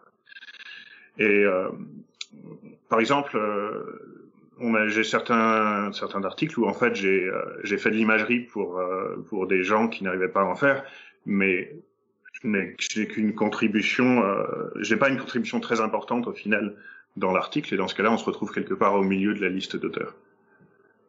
Euh, je n'ai pas, je ne suis pas auteur de aucun papier où il y a des centaines d'auteurs. Ça c'est souvent pour des très gros travaux qui, qui représentent une collaboration avec des, dizaines et des dizaines de labos, par exemple le séquençage d'un génome ou ce genre de choses, ça peut arriver comme ça. Euh, je pense que mon dernier papier, par contre, effectivement, on doit être une, une vingtaine d'auteurs parce qu'il y avait beaucoup de gens qui collaboraient sur ce, sur ce papier. Ce qui est déjà beaucoup en biologie quand même, effectivement, les, les papiers en général en biologie où il y a beaucoup beaucoup d'auteurs, c'est des papiers de, de séquençage ou de gros consortiums qui étudient, je sais pas moi, euh, Souvent, c'est du séquençage, c'est vrai. Mais euh, ouais, ou des, des, gros, gros, gros, gros projets financés par des plusieurs instituts ou plusieurs pays, etc. En général, on est plutôt entre quelques-uns ou ouais, jusqu'à une vingtaine. Alors, euh, maintenant, je voulais parler d'un autre aspect qui est toujours lié à l'imagerie, euh, qui est le sci art, parce qu'en fait, tu n'es pas seulement connu pour tes euh, couvertures de textbook, etc., mais tu es aussi connu sur Twitter, Instagram, euh, pour la, la, qualité et la beauté de tes images. Tu as gagné des prix au Nikon Small World, qui est une compétition d'imagerie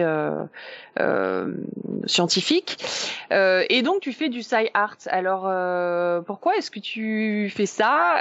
Qu'est-ce qui t'intéresse? Là-dedans Et est-ce que tu as déjà exposé euh, en sci art, donc de l'art scientifique?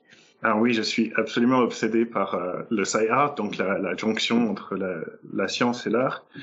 Et euh, j'aimerais revenir à quelque chose un petit peu plus ancien. Quand on considère en fait la science et l'art, de nos jours, il y a une assez forte dichotomie entre les deux. Donc on fait de la science ou on fait de l'art. Cela dit, historiquement, en fait, c'était les mêmes personnes qui faisaient les deux.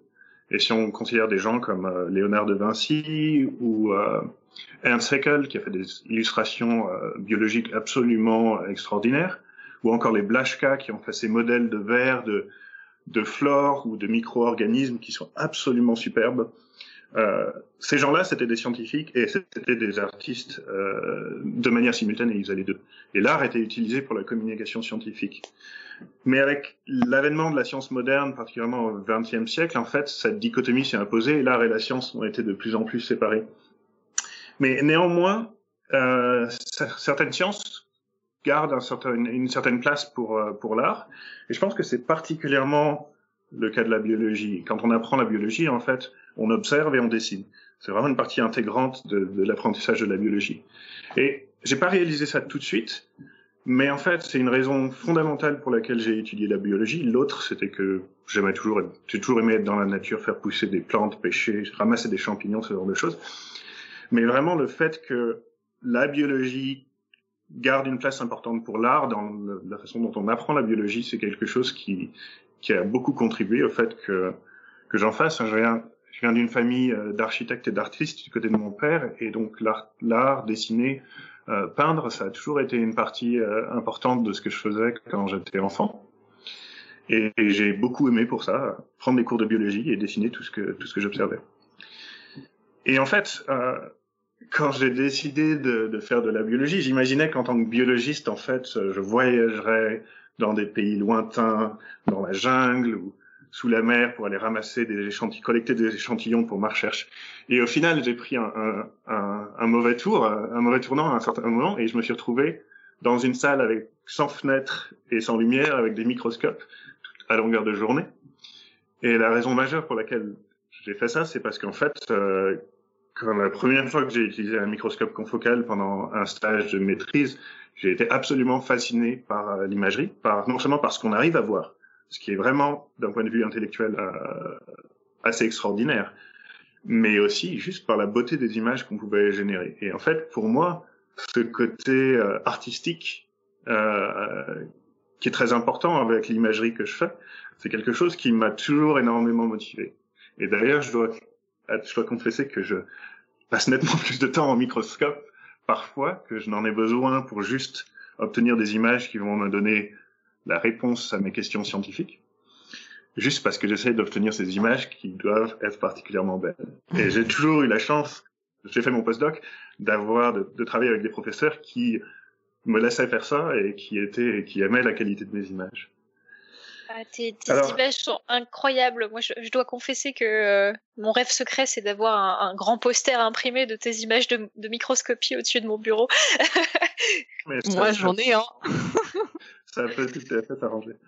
Ah, génial. Sinon, euh, donc moi, je suis venu du côté du, du je suis venu dans le sci-art euh, à travers le côté de la recherche. Euh, mais le sci-art, en fait, c'est qu'il y a vraiment un écosystème assez dynamique depuis quelques années euh, pour ce sci-art, que ce soit des artistes dont le travail est inspiré par la science, ou des gens plus comme moi, où euh, la science qu'on fait, en fait, produit de belles images. Et, euh, et donc, là encore, ça peut être un petit peu séparé, mais néanmoins, j'ai aussi fait des collaborations avec, euh, avec des artistes, certaines collaborations assez amusantes. Par exemple, mes images ont été utilisées pour la couverture et le artwork d'un album euh, d'un groupe euh, de rock psychédélique italien. euh, et puis il y a quatre ans de ça, il y a eu une, une exposition de d'art botanique euh, à l'arboretum euh, du comté de, de Los Angeles. Et c'est vraiment une chouette exposition et j'ai créé une pièce avec deux artistes euh, dans laquelle en fait on superposait mes vidéos euh, de développement des fleurs prises au confocal avec euh, des vidéos nettement plus anciennes prises par un autre microscopiste de, de cellules qui se divisent et aussi des, des, des time-lapse de fleurs qui s'ouvrent. Et tout ça a été euh, incorporé de manière assez psychédélique et ça a été projeté sur une, sur une serre la nuit avec en plus euh, de la brume dans la serre, c'était assez, c'était vraiment assez chouette et assez très plaisant d'avoir de, de, une collaboration comme ça avec des artistes et de pouvoir utiliser mes images pas seulement pour un but scientifique, mais aussi euh, aussi pour un but artistique. Alors, on a une question qui est liée euh, aussi un peu à ça. Est-ce que ça vous est arrivé de préparer une observation pour en faire de l'art et que la bonne surprise est que ça a conduit à une découverte? Alors oui, le truc c'est que comme je passe nettement quand je passe tout ce temps à essayer d'obtenir des très belles images, la qualité de ces images euh, parfois permet de voir des choses qu'on ne cherchait pas spécifiquement à voir et qui s'avèrent être euh, utiles pour, notre recherche. Ça, ça m'est arrivé effectivement plusieurs fois. Et c'est toujours bien de, quand ça arrive, c'est toujours chouette. Il y a quelque chose que je voudrais pointer aussi, c'est que, encore une fois, et ça me brise toujours un petit peu le cœur de dire ça, mais on n'a pas besoin d'avoir nécessairement de belles images de microscopie pour répondre aux questions scientifiques est, auxquelles on essaie de répondre. Et en particulier, alors les plantes sur lesquelles je travaillais, ça a l'avantage, les plantes, ça aime bien la lumière. Hein, on, ça fait même de la photosynthèse. Si, si on donne pas de lumière à une plante, elle n'est pas contente. Par contre, quand on commence à regarder des cellules animales, euh, ça, ça aime pas du tout la lumière. Et quand on les met sur le microscope, on les illumine avec un laser pour les rendre fluorescentes.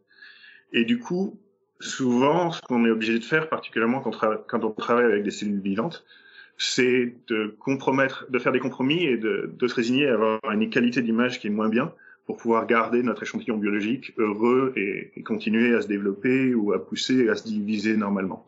Et du coup, ces images, on a une, question en lien avec ça qui était une question que j'avais aussi. Euh, est-ce que ton art te permet de faire de la vulgarisation aussi? Ah, Absolument. Ces images, euh, effectivement, sont un peu catchy. Elles sont assez brillantes, les gens se demandent ce que c'est. Et c'est quelque chose que j'ai pas mal utilisé euh, pour lancer des conversations scientifiques. Et, euh, et j'ai fait ça aussi à certains congrès. Euh, J'étais volontaire à un congrès de, pour les, les professeurs de biologie euh, des États-Unis qui était à Los Angeles il y a quelques années. Et, et on a utilisé mes images avec d'autres biologistes euh, des plantes pour un peu attirer les gens. Et, et c'est quelque chose. Ces images sont assez frappantes et en fait, c'est une bonne façon de d'ouvrir, de, de lancer des, des conversations et de d'attirer l'intérêt des gens vers la recherche qu'on fait. En fait. Et y compris la recherche euh, fondamentale d'ailleurs. Absolument. En tout cas, c'est vraiment euh, c'est vraiment magnifique. Donc euh, voilà, si vous voulez voir plus de, de ces belles images, n'hésitez pas à aller suivre les comptes de Nathanaël sur Twitter et Instagram. On vous les remettra dans la chat room et puis dans euh, sur les notes d'émission aussi parce que on a il produit souvent de très très très belles images régulièrement donc donc voilà. Euh, et pour finir euh, cette interview, je voudrais qu'on revienne sur euh, ce thème qui est cher à EDA, qui est la cécité botanique, parce que quand j'ai quand j'ai lu certains de tes papiers, j'ai retrouvé cette idée, notamment un où tu dis, donc je, je, traduis en même temps que je que je lis la phrase, qu'il y a trois seulement trois grandes théories en biologie la théorie la cellule, la théorie du gène et la théorie de l'évolution. Et euh, deux d'entre elles, la théorie de la cellule et des gènes, euh, trouvent leur origine dans les plantes, quand la troisième euh, a aussi des, en fait, des, des considérations euh, botaniques. Euh, donc j'imagine que tu es d'accord avec cette idée qu'on a une cécité euh, des plantes en général. Quelle en est la raison à ton avis? Et est-ce que tu penses que ça devrait changer et qu'il faut remettre la lumière sur la recherche en plantes? Alors absolument, il y a une cécité pour les plantes qui est assez majeure et pourtant les plantes sont absolument partout dans notre environnement. Hein. Même en ville, il y a toujours au moins des arbres. Et, et, ces plantes sont aussi extrêmement importantes pour nous. On a parlé de l'importance des plantes pour, pour, notre alimentation, bien sûr, mais aussi c'est aussi les plantes qui produisent euh, l'oxygène euh, que, que l'on respire, qui consomment le, le, dioxyde de carbone, qui, euh, qui est une cause majeure du réchauffement climatique, etc. Donc, on les utilise comme matériaux. Enfin, c'est à peu près sans fin tout ce qu'on fait avec les plantes et tout ce que les plantes nous apportent. Et pourtant, je ne sais pas pourquoi euh, les gens, ne, beaucoup de gens en tout cas, ne, s'intéressent pas aux plantes et ne, les voient pas vraiment en fait. Et effectivement, euh, c'est quelque chose qui devrait changer, j'espère que ça va changer. Et d'ailleurs, euh, j'ai participé à un, workshop avec d'autres euh, biologistes végétaux à l'université de Californie à Davis il y a deux ans dont le but c'était euh, de, de, de, développer le outreach pour la biologie des plantes, comment on appelle ça Outreach en français, je sais plus. Vulgarisation. La vulgarisation scientifique. Et comment on arrive en fait à, à intéresser les gens euh, aux, à intéresser les gens aux plantes et, et à faire venir d'autres euh, you know, jeunes euh, étudiants, à les, les, faire venir, euh, les, les, faire considérer en fait une carrière dans, dans la biologie des plantes aussi, en considérant, donc on a considéré toute une série d'aspects différents pour pour pour essayer de faire cette vulgarisation d'intéresser les gens aux plantes. Euh, la, raison pour laquelle j'ai participé moi, c'est parce que j'ai utilisé en fait le SciArt pour communiquer sur les plantes euh, avec le public et pas seulement avec euh, la petite communauté scientifique qui, qui s'intéresse à mes travaux. Oui, a trois jeunes dans un méristème. C'est vrai que c'est c'est marrant d'ailleurs parce que effectivement l'idée de la botanique, des flores et tout, c'est quelque chose qui je pense d'un point de vue euh, amateur est assez développé. Et puis on a l'impression qu'il y a un gap en fait entre ce, ce, ces, ces, flores, cette botanique que les gens observent un peu dans la nature, et puis ensuite euh, l'investissement qui est mis pour la recherche en plantes. Euh, donc voilà, bah, sur ces bonnes paroles, les plantes sont nos amis, il faut les aimer aussi. Je crois que c'est ça que tu avais dit, Eléa, il me semble, dans une autre émission. Euh, pour finir sur ces pour finir sur ces bonnes paroles, euh, merci pour euh, pour tout ça. C'était c'était vraiment passionnant. Euh, comme tu le sais, on demande toujours à nos invités de venir avec une citation. Donc je vais te laisser lire la citation que tu nous as apportée pour cette émission sur le développement des plantes et la microscopie. Ah oui, alors la citation que que j'ai choisie et que je cite d'ailleurs beaucoup, c'est une citation de Richard Feynman, qui était un, physicien euh, qui faisait de la physique théorique, et qui était aussi un, qui a obtenu un prix Nobel pour son travail. Et il a dit, euh, je vais le dire en anglais d'abord, It is very easy to, uh, uh, to solve many of these biological problems. You just look at the things. Donc, ce qu'il disait, en fait, c'est, euh, c'est très facile de, de, de, résoudre tous ces problèmes biologiques. Il suffit de, de, de regarder le, le, truc. Et alors, bien sûr, j'imagine qu'en tant que physiciste qui faisait de la physique théorique, c'était difficile pour lui de pouvoir observer ce qu'il étudiait. Euh, mais en tant que biologiste, forcément, quand on dit ce genre de truc, la première réaction, c'est de, de rouler les yeux et de, et parce qu'on sait que en fait, c'est pas si facile de regarder les problèmes, les, les phénomènes biologiques qu'on étudie. Néanmoins, je pense que Richard Feynman avait fondamentalement raison dans le fait qu'en fait, quand on fait de la biologie, il y a toujours une bonne raison d'aller de, regarder le truc qu'on étudie et que c'est effectivement une, une, manière extrêmement puissante, notamment avec l'imagerie euh, microscopique, d'essayer de résoudre les problèmes, les questions biologiques auxquelles on s'intéresse. Je pense qu'on est tous d'accord là-dessus. Je vois Eléa hocher la tête. Moi, j'ai encore une question juste avant qu'on finisse l'émission. Est-ce que tu as euh, une boutique ou un truc où on peut acheter tes, tes, tes images en poster? Alors, non, j'ai pas encore fait ça, mais ça fait un certain temps que je, veux m'en occuper. Mais je suis pas très bon pour faire des sites internet et ce genre de trucs. Mais j'ai fait des, je fais des impressions en fait sur euh, sur aluminium qui rendent vraiment très très bien. Donc, euh, si ça t'intéresse, je serais heureux de de t'en envoyer une. Mais oui. et y compris des verres à bière aussi qui sont magnifiques. Euh... Des sous-verres. Des sous-verres, pardon. Des sous-verres. Ah ouais, c'est le must-have du coup qui sont très jolis. Donc restez, euh, restez, euh, j'allais dire stay tuned, je sais même pas comment traduire ça, euh, pour avoir euh, ben, peut-être une boutique de magnifiques photos de Meristem et d'autres choses, euh, de belles images de, de microscopie. Je pense potentiellement faire ça sur Etsy. Okay. Ouais, ce serait pas mal. Il faut, que, il faut que je me pense là-dessus. on tiendra au courant nos, nos auditeurs euh, si jamais euh, tu ouvres ta boutique Etsy. on vous mettra ça sur les réseaux sociaux. Eh bien, je pense qu'on arrive au moment du quiz, hein, Eléa Oui, alors euh, bah, je rappelle le principe. Hein, à peu de questions, on s'interroge régulièrement sur des questions fondamentales de, de, la vie quotidienne. Et du coup, la dernière question qu'on s'est posée, que les, les, auditeurs ont choisi dans notre chat room, c'est l'urine est bonne pour la santé, info ou intox. Voilà. Grande question. Euh, Nat, je ne sais pas si tu, tu as un avis sur cette euh, question du moment. On y répondra dans le prochain épisode Roue libre. Absolument pas d'avis, non. D'accord. Si vous voulez euh, nous envoyer des réponses, euh, les, auditeurs, vous pouvez nous envoyer un, mail à podquestions@gmail.com ou nous écrire sur les réseaux sociaux. Voilà. Et euh, réponse à la prochaine émission Roue Libre. Et on intégrera vos réponses, bien sûr. Enfin, je dis on et Léa intégrera vos réponses dans la réponse au quiz de la Roue Libre. Eh bien, je crois qu'on arrive à la fin hein, de cette euh, belle émission fleurie avec euh, des belles images plein la tête. Euh, merci Nathanaël d'être venu nous décrypter cet aspect de la biologie du développement des plantes qui est trop souvent laissé sur le côté. Et de nous avoir fait rêver avec ces, belles images et nous avoir donné envie de d'en acheter, d'en acquérir pour mettre du sci art sur les murs de nos maisons. Euh, si vous voulez plus de détails sur ce que fait Nathanaël, comme je l'ai dit, n'hésitez pas à le suivre sur ses comptes Twitter Nat Prunet et Instagram microscopique euh, farmer pour voir toutes ces belles images régulièrement. À la semaine prochaine et que servir la science soit votre joie.